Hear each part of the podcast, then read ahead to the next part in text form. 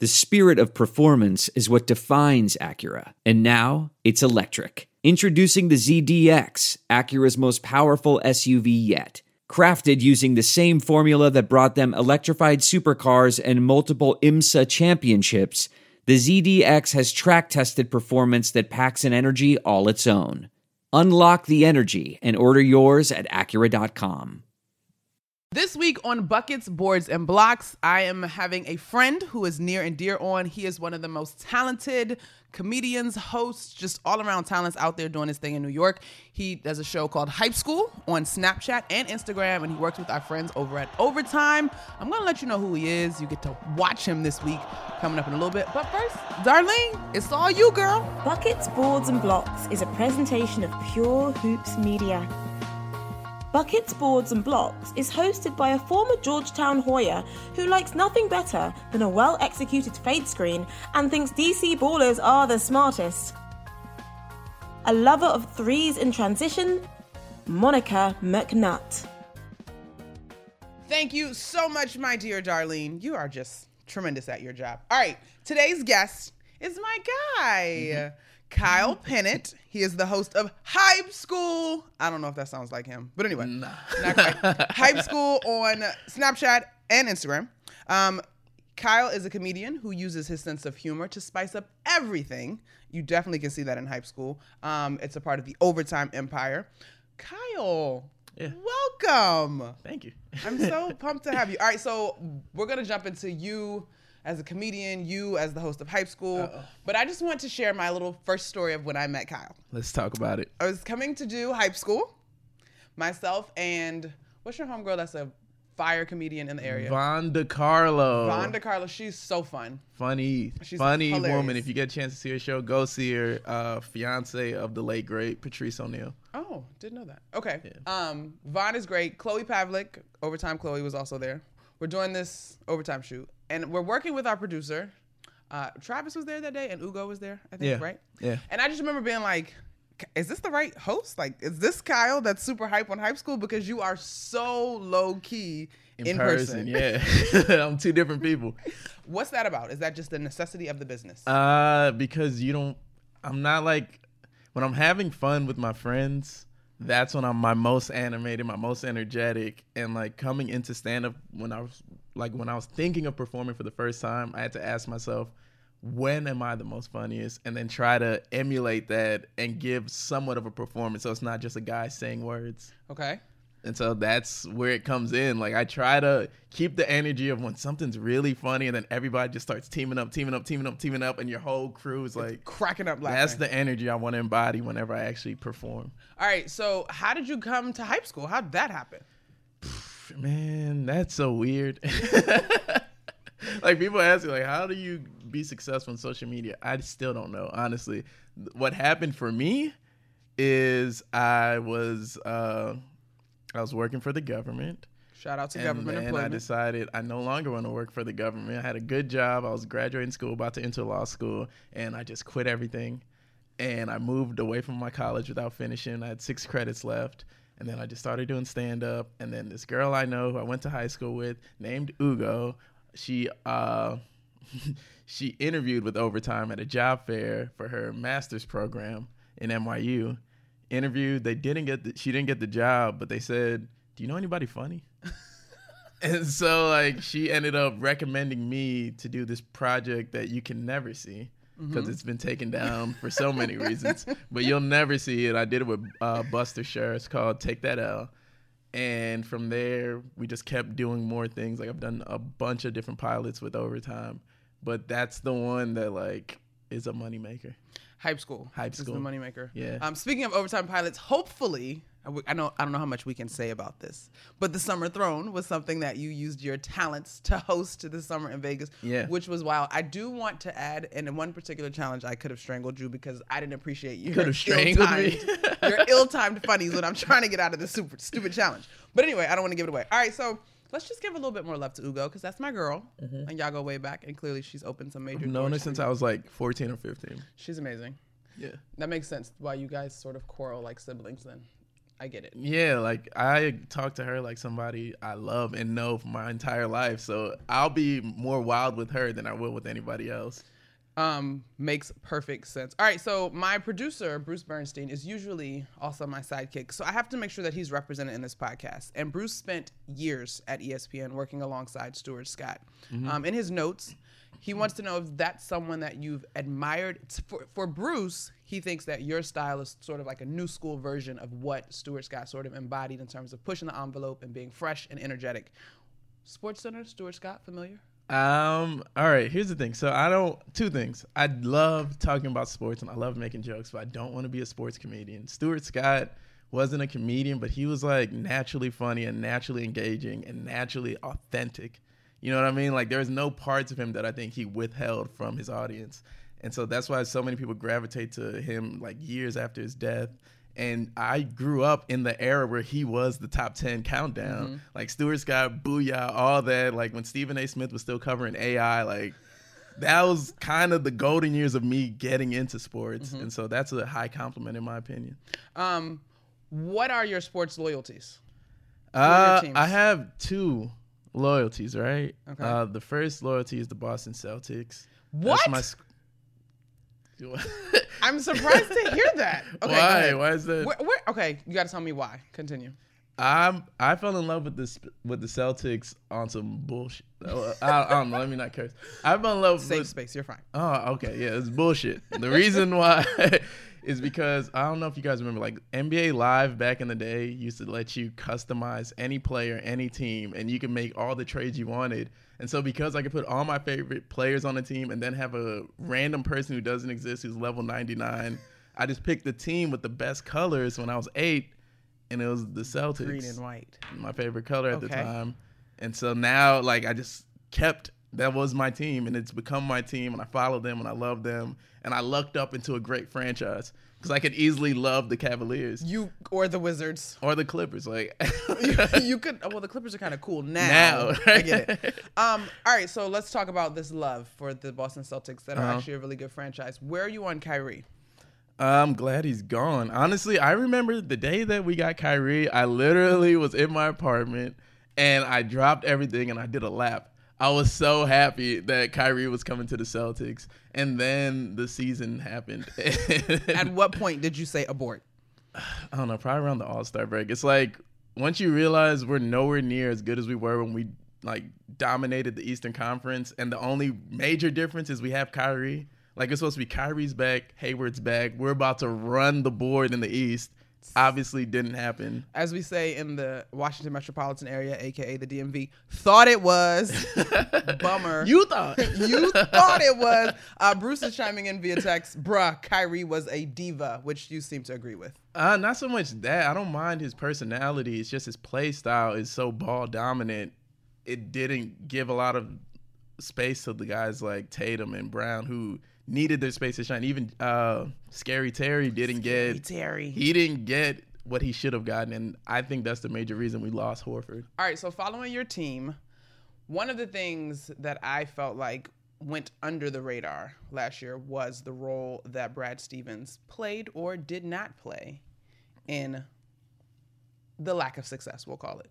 Are you a players make it happen sort of guy? Are you looking at a head coach? Where did you assess and place responsibility and blame in these conversations? All right, so first, I think if you just look at the talent that they had, even the year before Kyrie, sorry, All good. even the year before Kyrie, you can tell Brad Stevens is a brilliant coach. He knows his basketball and he's able to get the most out of his players.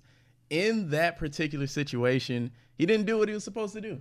Thank you for stating that. But that's only because he should have been like, "Hey, Kyrie, we got to limit what you're doing. I know this is how you're used to playing, but this is how you're gonna." Almost like he should have took that Bill Belichick, mm-hmm. kiss my ass. This is how we mm-hmm. roll. Mm-hmm. But he didn't, and I think part of it is because like one player can change your entire franchise. Kyrie is a franchise player, and he had a short contract, so you need you wanted to you wanted to appeal to his uh, sense of re-signing with your team. So I don't fault him in that sense.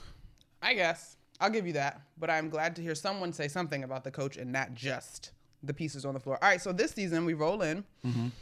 Gotta love my guy Kemba Walker, true point guard. Yeah. Even from the time that we've seen him mic'd up in various games to this point in the season, definitely I don't want to say polar opposites of Kyrie, but certainly a leader of men, and someone who seems to take a lot of pride in being able to galvanize. You don't think Kyrie's a leader? Here's my thing on leadership, and this is something that I have studied, like through my experience in sports. True leadership, the epitome Mm-hmm. of leadership, is this idea of servitude, right? Like you you have to serve those around you. I don't know that with that group, Kyrie Mm-hmm. just setting the example was enough because in basketball there's still one ball, right? Like I'm not I wouldn't question his work ethic, I wouldn't question his intensity of the game or his skill ability. Hella talented. Never take that away from Kyrie. Sure.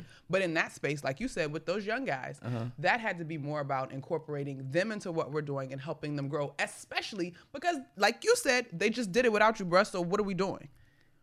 Yeah, but honestly, it's almost like they did it, but their style of play didn't fit his style of play. So it's almost like you're making orange juice with apples. So I feel you on that, but it's still basketball. And so for me, if Kyrie was elite level of leadership, someone that Malcolm Gladwell would be writing about, he would have figured out a way to make it work because you can't argue that that group was not talented. They were. They were supremely talented, but he was as selfish as they were talented. But I don't think that didn't make him a leader. That just his his style of play is like I can make any shot, and so nine times out of ten, I want to take that. It's the it's a better shot than you, who's making thirty percent of your shots. I'll give you that. And I what I would not call Kyrie not a leader. I just think Kemba and Kyrie are very different types of leaders. Sure. Right? You know what I mean? Like definitely Kyrie is the guy, follow my lead, like give me the ball, we're gonna win together, I'm gonna carry you. Basically. Kemba to me is gonna be like, This is your role, this is your role. When it comes down to crunch time, then come to me. But we all have a piece in this. Kyrie could care less about everybody's pieces as long as he was handling his business. But that's because Kyrie has that Kobe mentality. And that's fine. I, Kobe's not high on my personal leader list either. I hate Kobe Bryant. Remember I said I had two loyalties? That's my second loyalty. Your hate to Kobe I Bryant? hate Kobe. And maybe a third would be the Lakers under Kobe because Kobe ascended the Lakers in terms I remember I had a friend, my best friend in high school who lives in London. Shout out Jamie Thompson. This dude was in love with Kobe so much, I invented the term Kobe sexual. Because like he said he would rather meet Kobe, play one on one with Kobe than like meet the girl of his dreams, get married to Beyonce, all these things. Like and that's how Lakers fans are. They're the most annoying I hate every, I hate everything about LA. Kobe Mine, sexual. like Okay. the Lakers are horrible, and Kobe sexuals are the worst because you can't speak logic to them. You, I will agree with you on that. And my dear best friend, who does not live in London, but she's getting married next year, um, would be considered one of those Kobe folks. Just you, you're right. You literally can't talk about it. To They never, and no, even with his Achilles snapped and rolling around in the ball of his foot, they still said he was better than LeBron in that moment. I can't, I can't do it with him. um, wow. That you know. So, Kobe fans are your least favorite. Well, how do you feel about the Michael Jordan crew? Uh, I mean, I'm on that, but I don't think MJ is the greatest of all time. Uh-oh. But I'm in the minority of who I think the goat is. Tell me now. No one. Tell me. agrees You with teasing us now. The Tell me. real goat of basketball is Allen Iverson Explain. because of what he could do. So it's like at six foot, maybe. Mm-hmm. Right, maybe 150 pounds. He was able to average 30 points. He was able to beat MVP. He was able to beat Kobe and Shaq, even if it was only one game. Beat them in the finals with relatively nobody on his team. That is a feat that probably is highly underrated. I agree with you. But our so your argument is predicated on the skill set and the natural abilities that one has. It's that, but then it's also like the same influence that Michael Jordan had. Like in sneakers, no one could touch MJ in sneakers. Well, how about in overall fashion? You can't touch Facts. Allen The whole rule was changed Yeah. because of AI. You, you really can't mess with what this guy's done. Like his crossover is so dope, they had to outlaw it. Yeah. Right? Like it's like Shaq. It's like anytime you get something that's so dominant, eventually they make rules to make it fair for other people. Mm-hmm. You're you're Georgetown. I don't Yeah, even have to. That's I, I was. I loved it. I'm with it. Bring it. I'm here for it. Iverson is the GOAT. I don't see anybody if he was six eight and still had his same skill set, easily, eas there wouldn't be an argument because he'd be able to do everything Michael could do. He's gonna do the LeBron blocks with his athleticism. He's dunking over But everybody. I will say, I think if he was six eight, that takes away from what we love. which is what in that he was this guy who was supposed to be sort of counted out at each level. Whether you talk about his time in Virginia, getting to Georgetown, getting to the pros, like Yeah. he wasn't supposed to achieve what he did. You could argue that Michael's path outside of the part in his speech where he mentions getting picked last or not chosen for his high school varsity team, whatever. Yeah, varsity though. You're still on a team. And that's what I'm saying. You could argue that he was sort of groomed between his natural gifts and abilities, going to a thoroughbred university in North Carolina, and then going to the NBA. Whereas Yeah. AI, I mean, he didn't win a title at Georgetown. At that point, I mean, that was the tail end of Coach Thompson's greatness, sort of, kind of. And that was more part of his legacy because of what he went and rescued AI from. Yeah. Um, I love that though. That's actually all right. So let's. I, I didn't plan to take this here, but you're a smart guy, and I love having conversations with you. Do you think AI would get more credit if not for what some would argue his checkered? I don't I don't think so, man. Cuz honestly, I think that's like some old people stuff. Like Okay. old there's only a select few people who really appreciate AI and that's the people who are alive to see him play. It's like the people who appreciate what Grant Hill was. Mm. Most of them are only the people who saw him before the injury. Got it. And I think that's where Allen Iverson is. Like if you're around to see him play, you don't question it. Right? And then there's old people who are net old people are always old fashioned in that they're like, he doesn't act like Larry Bird. He's not Magic Johnson. Like it's that type of person who's like you're gonna be forgotten anyways. So I'm not really caring about your opinions, right? Because we're moving forward. Like more people's mentalities now. Kobe's mentality is way closer to Allen Iverson than it was to like a Magic Johnson Okay. his personality, the way he's like, I don't give a damn about you. He'll talk trash to anybody. That's more Allen Iverson. For sure. Everybody we love, like how we love the sound bites in the interviews, that's Allen Iverson. He's just himself when he comes to that podium. He's not hiding himself. He's not hiding his background. He's not hiding his influences. I couldn't even tell you the type of person Michael Jordan is, honestly. He likes to sell shoes. We know that. I know I know like shoes, cigars, and young white women. I oh. don't know oh anything God. else about Michael Jordan.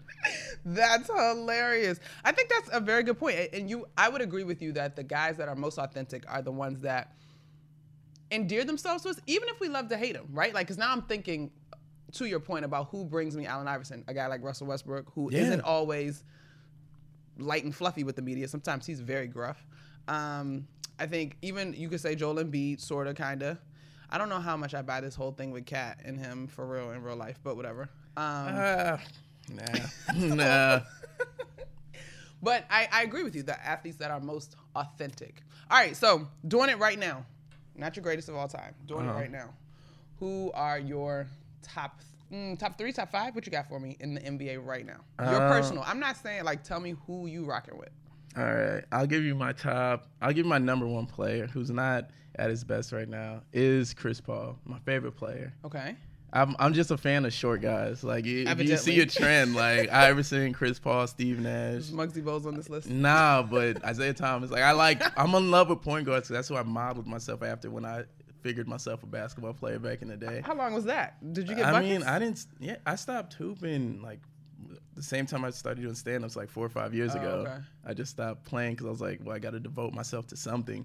Why am I in the gym if I'm not going pro at this? This thing I can actually be good at and make money off of.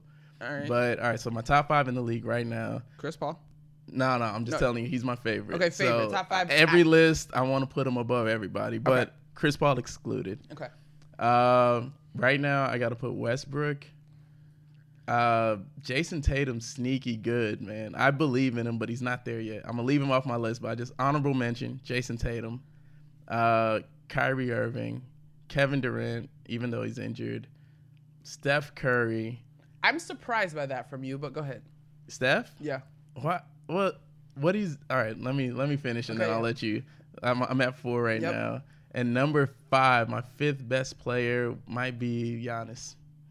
All right. That's a solid list. Definitely with you on Russ, Giannis. Holy sh- and wait, above What? everybody. Sorry, we're throwing Giannis off that list. Okay, Number one, Giannis. LeBron James. I'm sorry. I'm I apologize, King. I didn't mean it, but you played for the Lakers. Oh, what does that do to your heart? this is what it's like, right? so, like, to give you an analogy, I'm blessed enough to be alive long enough, to, like, I'm young enough to see Jordan play for the Wizards, but I'm too young because that's all I remember. Like, I don't really remember the the, The Bulls days. I was alive, but I don't mm-hmm. remember it. You mm-hmm. know what I mean? The Wizards is all I remember, which is Oh God. it's about as equal as being alive and only remembering like Jesus' execution. You just remember the worst part of it, even though you were alive throughout. And so that's how I feel about LeBron right now. It's like if I died today, my last memories are gonna be like him on As the cross right now. Like, then just it's it's disgusting. To But see. you were you you were there for peak LeBron going back to Cleveland and the the two, three, two in Miami, three. Nah. It's almost like it's like every time I turn on the screen, it's like I'm watching somebody throw up into a butthole. Like it's just it, I'm physically analogies. I'm physically disgusted watching one of my favorite people. When Chris Paul, when that trade got blocked, I celebrated. Like, I probably it almost ruined my life. I can't because I always I root for LeBron, but now it's like uh, it's so hard to love LeBron. So I guess you were doubled over in pain when Kobe gave LeBron mad love on the sideline the other night. I mean, he's a cobosexual though. That's the thing. Like I knew that about LeBron. He was always that. He was as much as people call him the king, he was always bowing down and showing deference to Kobe throughout his tenure in the league with LeBron. Mm-hmm. Interesting, interesting. All right, so let's get into this five. Bruce is chiming in. No Harden on your list. No, even though he's scoring like around damn near 40 every yeah. game and I it seems blasphemous, but you got to play defense. So here's my thing on Harden. I'm with you. I'm like, all right, dude can score lights out. But I will say I'm looking at it with a new lens hearing Russell Westbrook talk about it. Because if Russ is deferring and saying how incredible this dude is, and we know what Russ is capable of, I'm listening with a different ear. But that's the part that makes it. When was the last time you talked about Russell Westbrook? He was a perennial MVP, MVP, candidate, his MVP. and now he's taking such a backseat to Harden's 30 points, well, 33. I think, but it's November, Yeah. almost December. I think Russ will be.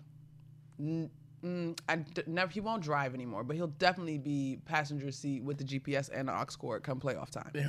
because James hasn't been able to do it alone. but he shouldn't be that. He's nobody Scottie Pippen. If anything, he showed that with Kevin Durant. But in this league, we're not dealing with Scottie Pippen. Everybody has to go team up. Are you? I mean, are you saying Paul George's?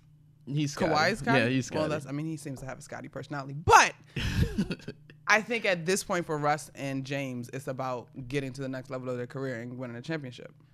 Yeah, but also it just doesn't seem like the Westbrook I know. And if you're getting, But this uh, is so this goes back to the conversation about being a leader, right? And Uh-huh. this is a different form of leadership, but it takes those chameleon like qualities. I feel you 100%, but it's almost adapt or die. Like these Bama's trying to get to a title. But I don't think that's all right. So one in in D'Antoni's crazy way of playing, Harden is everything he dreamed Carmelo would be.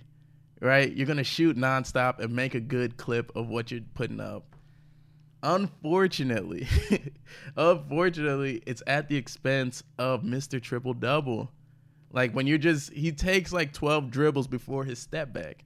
There's so much time just being chewed off the clock that is not a lot to go around when you want everybody to get off individually, which the Rockets are built to have role player, role player, role player, role player, James Harden.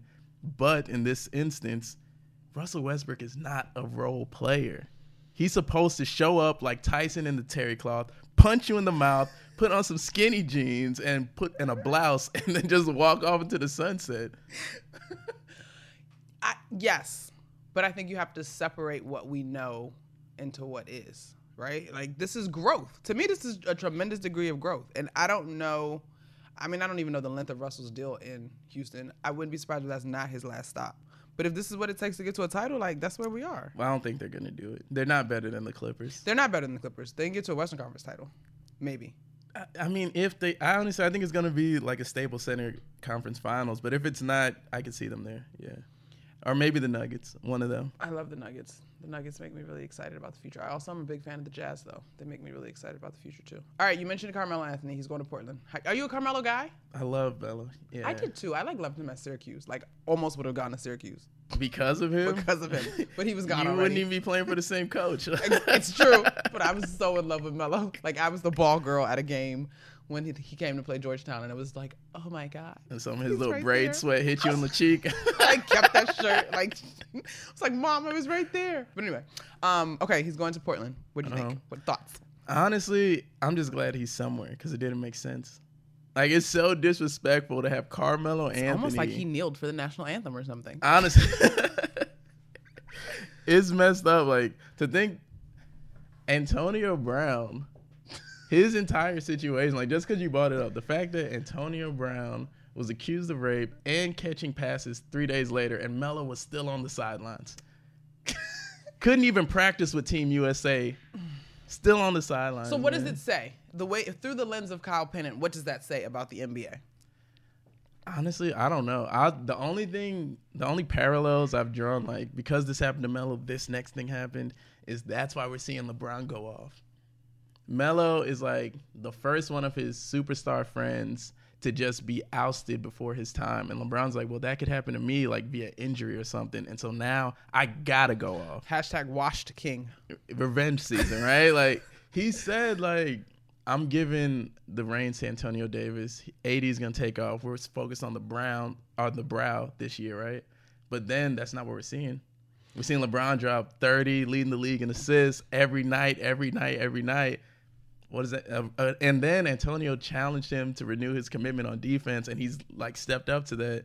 So what we're seeing is, I think, the fear of becoming Carmelo led LeBron. That's my conspiracy theory. I mean, father time, mother time, whichever you prefer, is undefeated for all of us. Because Melo never did anything. Like he never pulled a gun in the locker room. Like I don't. I have, Arenas. I have no reason to believe there was a there's a logical reason to keep him off your team. It just doesn't make sense to me.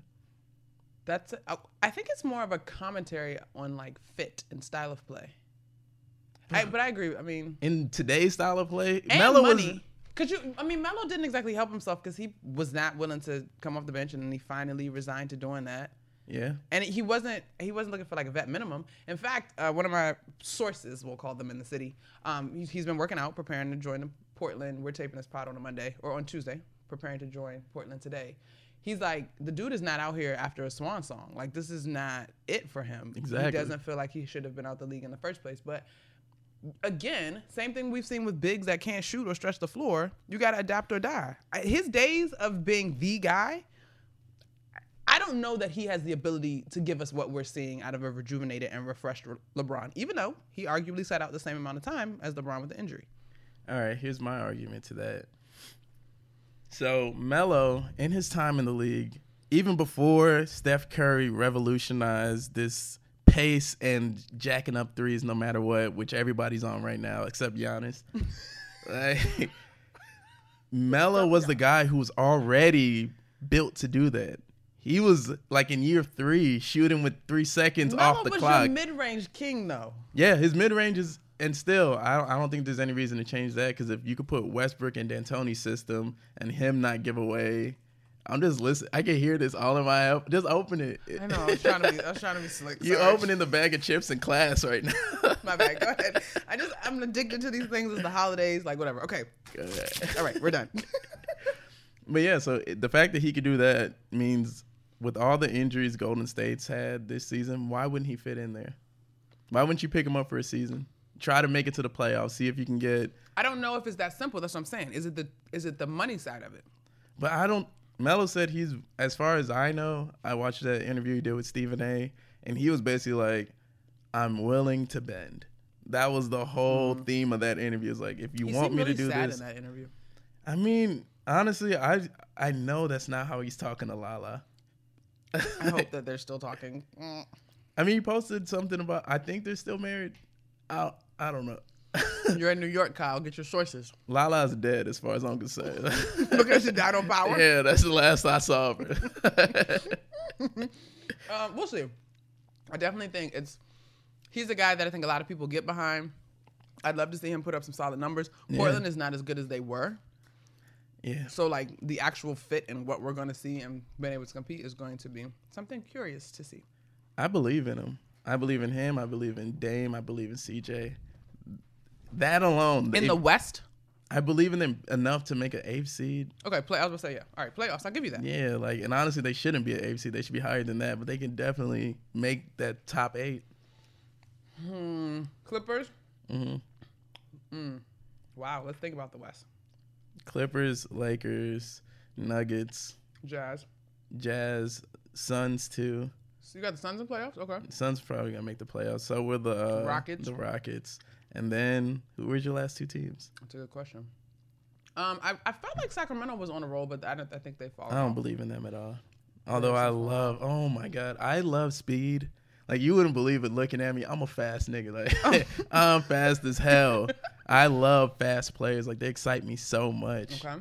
And you know, like watching Swipe of the Fox go at it with my same nappy ass hairstyle. like, I love that. I love. Okay, wait. Let me think. The Mavs. Mavs can get the playoffs. Yeah, I don't know. They Luka? could. They The could. Mavs. Luka. also, KP. that. Oh my god, you just made me feel good. I did. KP is something like all my friends call me. oh, okay. But nobody in New York calls me that because I don't tell them to. Like it just happened one day, like back in the day, like people start calling you things. okay. This well, is the first in so long. Like I feel at home right now. I don't want to ruin the moment, but I definitely was talking about Kristaps Porzingis. But I can Oh, call you KP too. Oh shit! I said Luka and KP, and I was like, "You're getting I, emotional." I just because- thought you meant Kyle Pennant, but It's okay. fine. I'll call you KP. I'll be one of your I, friends. fe- from I forget about Porzingis. That's how good Luka is this season. Luka is incredible. He's putting up like 28, 10, and 9. Yeah, he's balling, but also refusing to play defense. He's James Harden white. We did have a conversation last night on the show about his durability over time. Because Alan Hahn, our guy, we love Alan Hahn, Mm-hmm. was saying that if you look at him, he's kind of got a dad bod thing going on. And so yeah, he is chubby. we've got to see the longevity that's going to come along with that. Um, all right, we, Western Conference for real. Yeah, wait a minute. Can we talk about this? talk Why about is it that when the Mavs get a foreign player, his body looks like shit? Dirk was built like a soccer coach. Dirk was seven is seven feet tall though. yeah, but also couldn't run. He could shoot. Didn't need to run. Didn't need to run. Didn't need to work out. Didn't need to do sit ups. Dirk is married to a black woman, so Dirk is fine by me. Kristaps, he looks like an albino Somalian.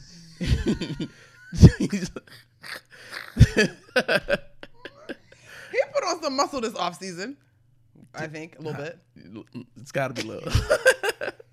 Nah, albino Somalian. Listen, but if these people get it done, what's our boy in Denver with the super dad bod that that was crushing? oh, you talking about? Djokovic? Yeah, come on, dad bods could be in.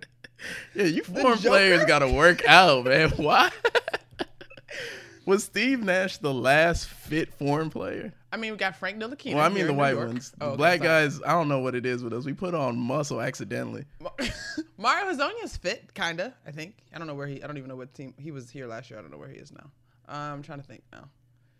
You know, Kyle, this is this is These are good points. this is definitely something to evaluate. Um, what's his guy? Brett, mm, does Iggy Brazdeikis count? Because he's in great shape. Wait, put me up on this guy. He went to Michigan. He's on the Knicks roster now. That's why I don't know. But he's not. I don't know if he's like true European. Like he he went to Michigan and he spent time in the states, so maybe he doesn't count. Okay, maybe. But he's in great shape. I'm trying to think of like real European guys. This is Monica. Like, which white guys do I got the hots for? That's hilarious. Uh, Bruce is chiming in. We got Djokovic, the tennis player. He's in great shape, but we're sticking to basketball. wait, the sake of this conversation. wait. Talk about Novak. I mean, he is in phenomenal shape. I don't know. You know, it's weird. Tennis players. I, I don't know. I don't want to ruin your podcast. Is this edited after? Absolutely All right, I can say whatever then. Like tennis players have these weird, like porn-loving forearms. like their calves are huge, their forearms are massive, and then their bodies they just look like preteens. Get I don't understand. Like the men are like that. The women have fitness bodies all over. Like they have the complete package every time. Tone shoulders, tone whatever. The men, it's like it's only calf raises and beating off if you're a male tennis player. It's so odd. I cannot deal with you. and Bruce chimes in. He wasn't talking about tennis. He was making a correction because I said the wrong name when we were talking about Joker. Oh, the Joker. That is true. I don't know if I know his real name. Um, Bruce, what's his real name? Right, right to us in the I always just call him that. The Joker. Joker. I can't say his real name. All right. So this is a fantastic conversation, Kyle. We appreciate you coming on the pod. Now we gotta uh, wind this thing down. Let's do it. Joker Nuggets. What is his actual name? I'm looking it up. I don't know his first name at all. Nikolai Jokic. I did know that. There we go. I did. We knew that. We're smart. We're basketball people. We follow basketball. Um. All right. So here on buckets, boards, and blocks, Mm-hmm. I gotta figure out where I want to keep. Oh wait, wait, wait, wait, wait, wait. We can't let you go without talking about your favorite comedian of all time, Okay. Like, who's somebody that you love? And then Bruce wants to know your favorite Celtic, since that's your team. oh, okay. So you tell me which way you want to go first. Um, uh, you're you're the host. All right, we let's- can end. Let's end with comedy. We'll end That's with what I comedy. All let's for. rewind back to the Celtics. That's your team from NBA Live as a kid, 2K, whatever you But also, I grew up in St. Louis, so Which I does had- not make sense. There's what team do we have to root for? We pick. Oh, okay. When you grow up with no team, you choose the team. There is no home team. That's why when you said it, I was like, "What? The Celtics? Like you grew up in St. Louis?" I'm I'm thinking New Orleans, thinking Dallas, maybe New Orleans, the Hornets. I mean, I don't know. You already grown up in St. Louis. You might go. Nobody was rooting for Curry. Del Curry? No, not a thing. Might as well pile on. All right, give us your favorite Celtic. Do you? Okay, wait. You are a fan of the Celtics as you remember them from your game experience, or do you get into like crack open the books, watch the thirty for thirty? the history and all that, we're cool. I'm I'm I'm good on it. Okay. But I've the my favorite is the best one from my t- my lifetime, Paul Pierce, Paul Pierce. Dad bod. ah yeah, and sharp elbows. He has those weird like ever seen the grandpa from Hey Arnold? Yes. Those knobby sharp elbows. You're such a clown. Um, Paul Pierce, dad bod, long career though. And his set shot, like if you got Paul Pierce the ball in the right spot, like right around the free throw line, Mm-hmm. it's like those little corners, money every time. Free throw line extended. Copy that. Um, he also played for the Wizards. Do you remember that part? I don't. That's after he left. He called That's game. After. That's after. that was when uh isn't that back when uh what's my man when Joe Johnson was crossing him up? Ah, Or was he on the Nets? I think that was the Nets when Joe Johnson was killing him because with the Wizards, he was very much our leader, statesman. John Wall had a great relationship with him. He hit that game winner in the, I think it was a playoff game. He called game. There's a couple podcasts named that. Yeah. He earned the nickname The Truth from Shaq, so a strong, strong choice, my friend. Yeah. I mean, but also like Dennis Johnson, like Okay. fire. I don't I don't know. I, I don't want to go into it, but You don't have to. What, what, it's a f- Paul- open space. yeah, Paul Pierce is amazing. That's a good call. Yeah. It's a very strong call. I- It's an easy call. But Yeah. If not, if not Paul Pierce, even though like I just always loved Kevin Garnett. I'm Do you consider Kevin Garnett a real Celtic? not really, He's a but he's a champion for Okay. the Celtics, and it couldn't have been done without him. And fun fact about me, I'm distantly related to Kevin Garnett. I must I must be like two or three cousins away from him. I don't know. I wish I had a picture of my aunt Mona, and you could see what Kevin Durant would look like as a woman. I mean, Kevin Garnett. You can see what Kevin Garnett would look like as a woman. Kevin Durant's ugly woman or man. Wow. Kevin Garnett, beautiful woman. Wow. Bruce says that he loved Dennis Johnson, so good call there. He also Yeah. says Paul Pierce is the fourth best Celtic ever, behind Russell, Hondo, Bird, and Pierce. Wait, and Pierce? Oh wait, Pierce puts him makes him he's fourth behind those three guys. Okay. I mean, Got I don't I don't mind it though. Okay.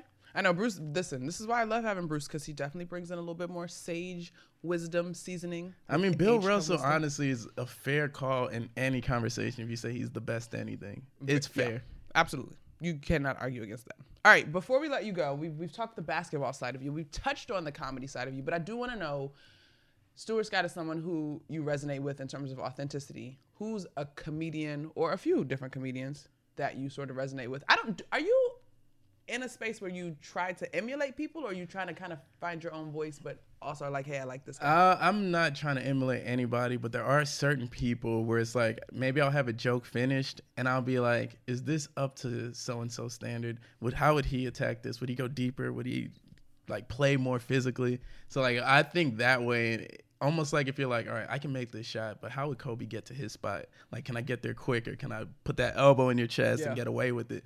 So it's, it's that where I'm not trying to emulate you, but I'll try to steal from you if I can. Like, why not? Like I'm, I watch countless interviews and, anyways, I'm. Let me give you my Who are the guys? my list. Yeah, let us know. Number one, without question and without doubt and without hesitation, the number one comedian of all time is Dave Chappelle. The greatest influence before I even wanted to be a comedian was influence in my life because of Chappelle show was such a phenomenon. Like I used to watch his show in secret. I had to sneak it. Wasn't allowed to watch. Like I'm Rick James, bitch. Like I was like I was like 12, so I was like I had to sneak watch that and then go to school, and it was the greatest time ever. And also seeing him live made me want to do stand up Where did you see him live? in St. Louis. I, I went to uh, University of Missouri, which is about two hours away, hour and a half. drove down there, watched him with one of my best friends, and like while he's on stage, I just get like the sensation, like chills. I'm like, yo, I need to try this. And then like six months later, I dropped out of college and moved away from everything. Does that make you a Chappelle sexual? Uh, I I guess I don't want to kiss him, but I guess yeah. That's cool. um, I, I know we were supposedly winding this down, but you dropped everything. You six credits away from a degree. Six, I happen to know that your mom has Jamaican heritage. Yes. Yeah, yeah, yeah. Um, that didn't play well. I didn't tell him.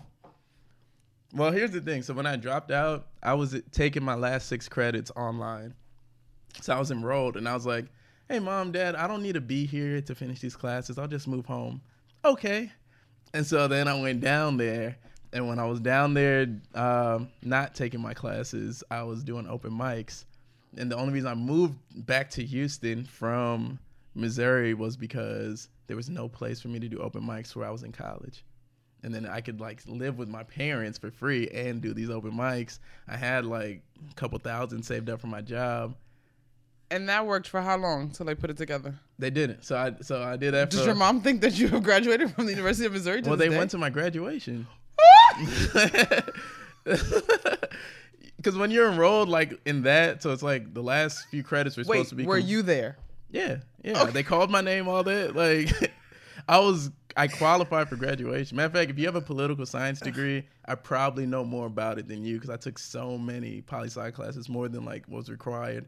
And then I also was supposed to get a sociology degree, so I was dual degrees that I just said kiss my ass to.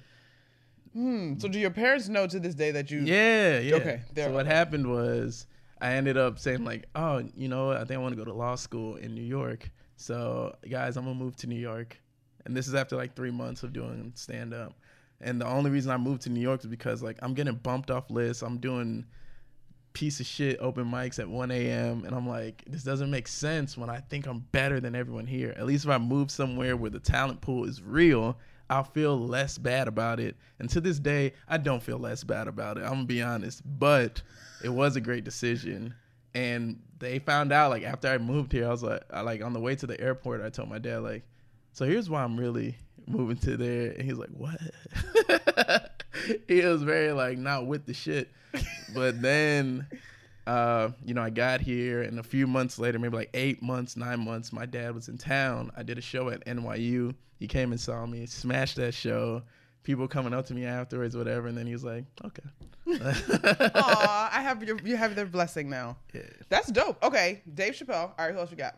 Uh, Dave Chappelle number one. Uh, I'll give the local guys because the other guys aren't as great. Attention, listening audience, if you're in the New York area, the local guys. Here we go. But more than just local, but I mean like the guys I run with now. So Andre D. Thompson, he just uh, I don't know if he won. He's a, he's at least a finalist for NBC Stand Up Showcase, which is a national search.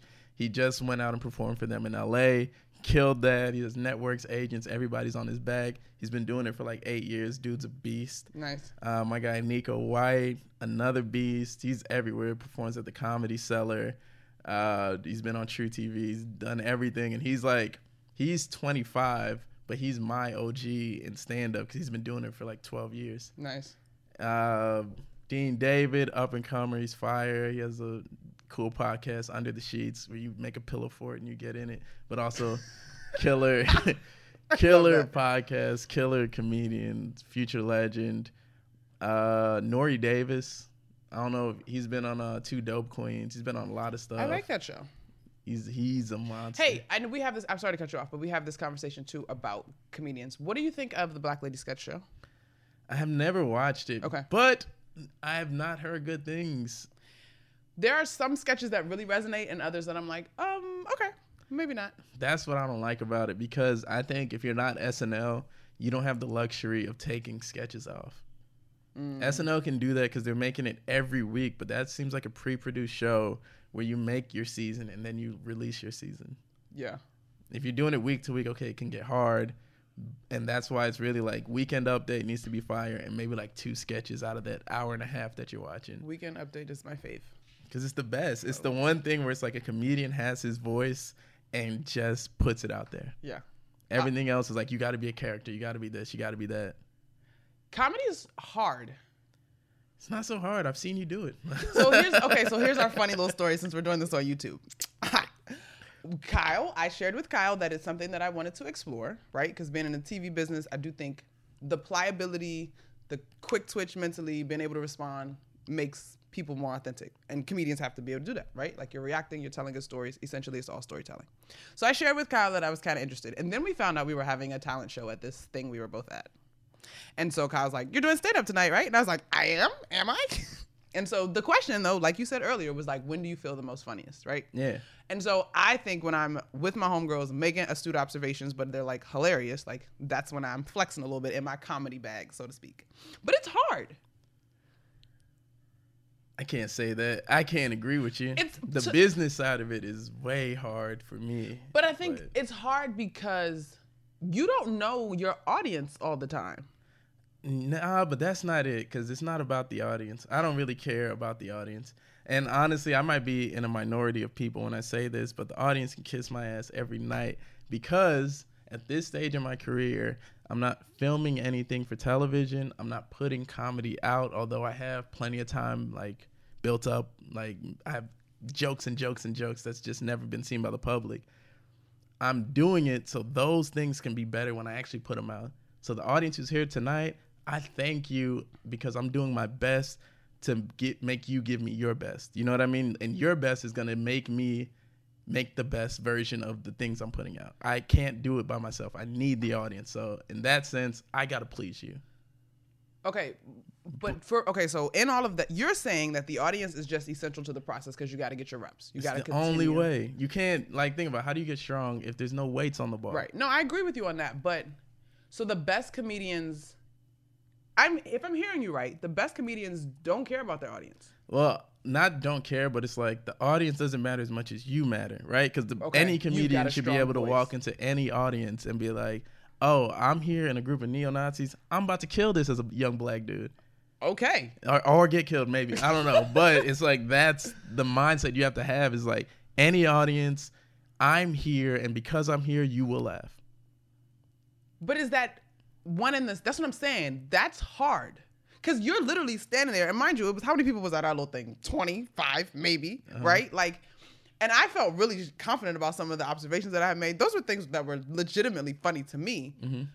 But even when I get it, if it doesn't play, then there's no career, right? Or is it just a matter of time? No, if it doesn't work, maybe it didn't work now. Like I have a joke that didn't work forever, right? And then Jerrod Carmichael started doing my joke.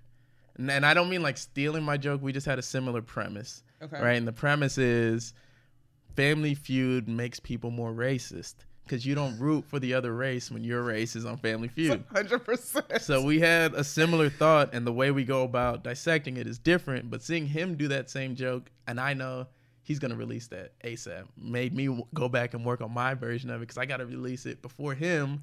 That way, I can at least say like I've been doing this joke longer. So if you see me do this joke later on, I'm not stealing from him. Got it. It just happened, and so it's like that. Now that joke, he inspired me to make that joke better, even though it wasn't working years ago. Now hits every time. Huh. That's a good joke. Okay. The the the underbelly of comedy is that it can be very uncomfortable. You mentioned a guy that you admire, Chappelle, Yeah. and then what? A month ago, we get someone that was in one of his jokes commit suicide, which is super unfortunate. Someone who's in one of his jokes. I've never heard this. you haven't heard that? No, There? I'm gonna pull it up Is this because I don't want to misstate. The I need the dog tags. Kill confirmed. I'm going to I'm gonna pull it up. Sorry, um, who's this? Sorry, Ben, but I'm about to pull this up. but he doesn't even name people when he does jokes. It was the the link that like the alert on my phone was like somebody somebody in the transgender joke committed suicide. the L's, the B's, the G's. Which one? Hold on, let me see if it comes up. Oh wait, that- wait. All right, the the overall point is whether we pull this up or not is that sometimes comedy can be very uncomfortable, Mm-hmm. particularly. Here it is, right here. Um. Wait a minute. All right, we'll talk about this after the fact. I'm not gonna get stuck here. And edit. All right. The thing about comedy is that it can be a little bit uncomfortable Okay. sometimes, particularly in where we are as a society, political climate, whatever you want to say. Mm-hmm. How do you deal with that? Like, do you have to embrace that? Like, do you? You're shaking your head. You It's don't it's not uncomfortable. People say that from the outside looking in, like you got to watch what you're saying. You got to. It's not that. It's really like some people are afraid to be themselves because they're worried about what other people think.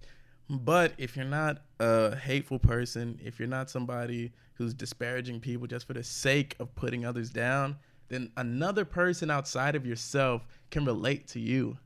Right? And that's the it. whole reason like if you told anybody who's like on the verge of committing suicide, don't do it. And they said, "Why?" You'd be like, "Because there are people just like you, right?" Right. And that's the thing. Like there are people just like me, and there are people who think like me but don't say the things that I say because of fear, whatever.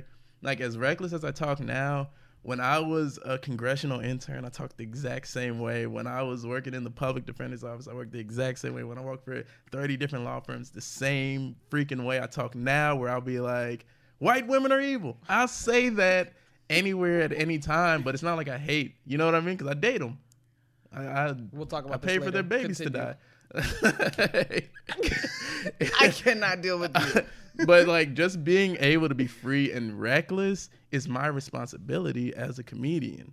Now, if I'm worried about what you think, then that's affecting my own personal thoughts. If I thought it, I believe it. You know what I mean? Okay. So maybe if I thought something ridiculous, where I was like, we should choke all Monica's. Wow. Right? If I just thought that, then it's like, okay, I need some inward reflection. Obviously, something's wrong with me. Who else could relate to that thought? Nobody. I'm deranged. Mm-hmm. But I'm a sane person. I relate to people. I'm a real person. Like, I'm of my community. People can relate to the things I have to say. All right. I, that's a good way to put it because you're right. Even though you might bristle at a joke sometime, there is like, well, I am. It is kind of confusing to have to deal with X, Y, Z or whatever. I, I, like that. to come from a place where you disagree with my premise of my joke. You do like to come. I love that. I like to start a joke off with you disagreeing with the joke, and then give you so much logic that you got to be like, hmm. I would makes sense. like you saw me do. I would say I did like 20 minutes of jokes for you guys. You guys let me do a private stand-up session. So fun. You're so talented. Did, did- thank you. I did like 20 minutes of jokes, and one of those jokes that I did was I have this math problem that's like a, wo- a woman's worth eight dollars. A good woman's worth eight dollars, right? What woman can agree with that? What regular person can agree with that? But then you'd be like, oh, it is a little bit rational once he gets into the real, like the meaning of it is rational. The logic behind it is sound. So you're like, oh, he's just being silly. You know what I mean? But the whole purpose, like that joke's so deep now, where the purpose of the joke is value women. Yeah, yeah. That and I wish I we won't because you guys got to check out Kyle when you get an opportunity. But that was because definitely when you started that joke, I was like, uh, uh, uh. and then we go down this rabbit hole, and it was a very creative comedic way to make the point, which was a strong point. Um, what NBA player do you think would be a good comedian? Oh, it's Blake Griffin. He's apparently a don't comedian use now. him like- because he's a comedian. We know that, not him. but who's actually funny? Uh, Joel Embiid probably. Could do stand up or could be like a funny guy in a movie. He could be a funny. I mean, Shaq is already that. Yeah. Like he could be Shaq in a movie, making cameos for sure. Okay, Going- who could, who could do stand up other than Blake? Like just of what you know, what you kind of perceive. Um, I like Andre Drummond, man. I've hung out with him. He seems like he's made me laugh in private conversation. So I, I think if he worked at it, Yeah. he's a, like he's a pretty engaging dude. He's like one of those big men who's atypical for a big man. He has like super engaging, doesn't have this crazy voice that's hard to listen to. I like him. I like uh who's really funny. Westbrook is funny. Like I can see Westbrook bring, he could be like a Larry David type of comedian where he's just talking about all the things that annoy him and just going in on it I with full anger and contempt. Excuse. Don't see you? that. that was funny. I was joking a little bit. I can see that. All right, Kyle. This is how we wrap things up on Buckets Boards and Blocks. Bruce, feel free to text in how you think we should give Kyle a category for this. Um, the bucket. I'm just, I'm thinking of the category as I talk this through. The bucket is the A plus plus thing. It's something that you love. Give me more of this. The board is something that you don't love as much, but it has some silver lining, some redeeming qualities to it. Okay. The block is get that out of here. I don't want any parts of that. Right? Ooh. So Bruce says that you should give me a block, but I'm trying to figure out what category I want to give you. Like, do I want to keep it within comedy and sports, kind of collision, or just straight up comedy? Oh, the blog. Give me, hmm. I do want to hear your block. on comedy actually, like something that comedy? Something- like on whether it be somebody that's gone super mainstream that you think is terrible, or whether it's a take. Like, what do you want to see us get rid of as far as comedy? I don't like people who appeal to their audiences. Like, and in, in me saying that, it's that you're saying something because you know it's what they want to hear. If you're not challenging your audience as a comedian, why are you here? Because honestly, I'm paid to be a witty philosopher, right? I give you a thing that I thought about life, and I try to get you to at least resonate with it in some way. But people who come out and they'll be like, like they'll be like, "Man, am I right? Pigs." Like I don't, I'm not a fan of it. You gotta, there needs to be nuance and depth and complexity. That's what makes a good joke, and that's what that's what makes Chappelle like my goat. Like, I don't know. I feel like there's a weak ass block though. Like, No, I mean Bruce loved it. He said you're cool. He loves that. I think he was impressed with your witty philosopher. wait, let me give you one of each, and you pick the All right. best one. Okay, you're bored. All right, this is the redeeming quality, silver lining. At first glance, you're kind of like, eh, but then it's okay. All right, my board. Uh, that'll be Kanye West. Please tell us more. Kanye is my board. There's the redeeming quality of him is he found Jesus. Glory, amen. right? Like that's the thing that makes you be like, all right, we should give him a chance. like I don't even feel bad skipping. Like, so if I was to listen to trap music all day, I'd be like, all right, skip, skip, skip. You can't skip over gospel music when it comes up in shuffle. like, it does something to your soul. And then also like the new album is Black Church. I that's I, I you know my mom's Jamaican, my dad's British, but also his family's Jamaican, so I grew up in church. Okay, all right. We're gonna have a little conversation here, and then we're gonna get to your bucket.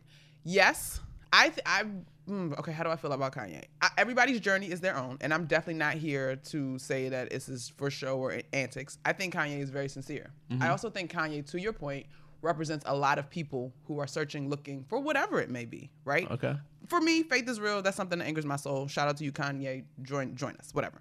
Um, but I do understand some hesitancy about Kanye. But I think as a as people, as human beings, we have to get out of this idea of someone can only be one thing, right? Yeah. Like I can listen to your Jesus King and can't stand the fact that you would put on a MAGA hat. Like that's crazy to me. I mean, listen to this interview alone. I've said I'll pay to kill a white woman's baby, Oh my and God. also Oh my I love church. like nobody is one thing. But we like people, and I think people have to understand that. And my mom always says you give people room to be who they are. So in the case of Kanye, and you're bored, I'm giving Kanye room to be who he is.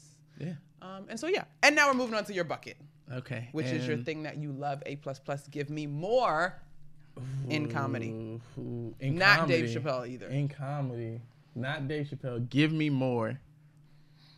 Give me more opportunities for the guys you don't actually know in the mainstream. How long does it take before a name becomes mainstream? That there's no like telling, especially with the internet. Okay. it could take tomorrow.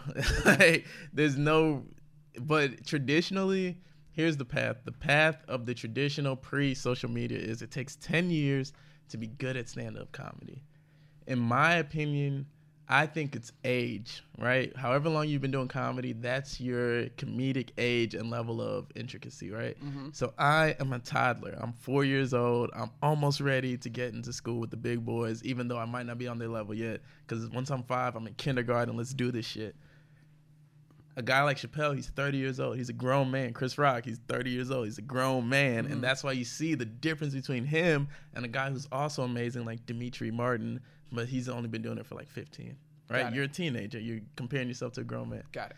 So that's like that. But there's just not a lot of opportunity if you don't have followers these days. And that's the one good thing about Snapchat is that's where my followers are. Like I can prove to you I have millions of views every week. Things work out for me. You're popping. Ah, the show is. You're popping. Well, you made this show popping, Kyle. You know you're my guy. I, KP. Yeah. I, it was so good to have you. I don't know. We'll see how much of this conversation has to get edited, but a lot. A lot. I had a blast with it.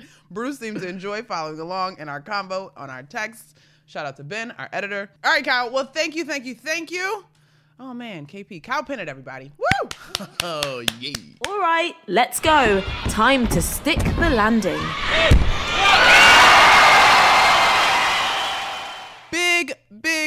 Big, big, big thank thanks to our guy, Kyle Pennant, for coming through and rolling with me for Buckets Boards and Blocks this week.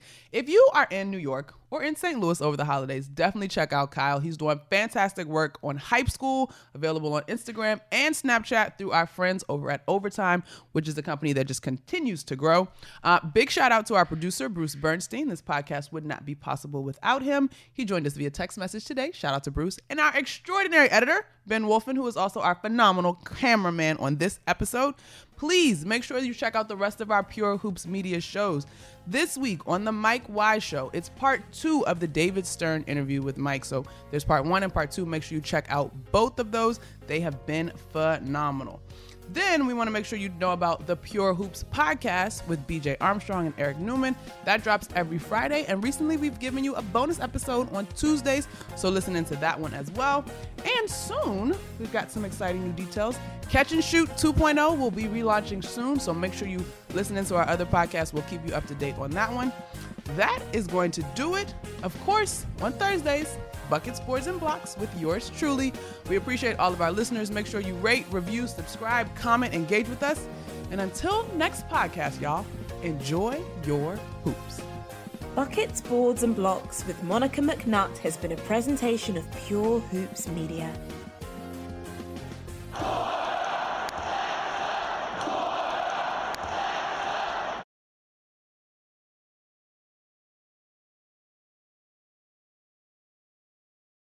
Look around. You can find cars like these on AutoTrader, like that car riding your tail.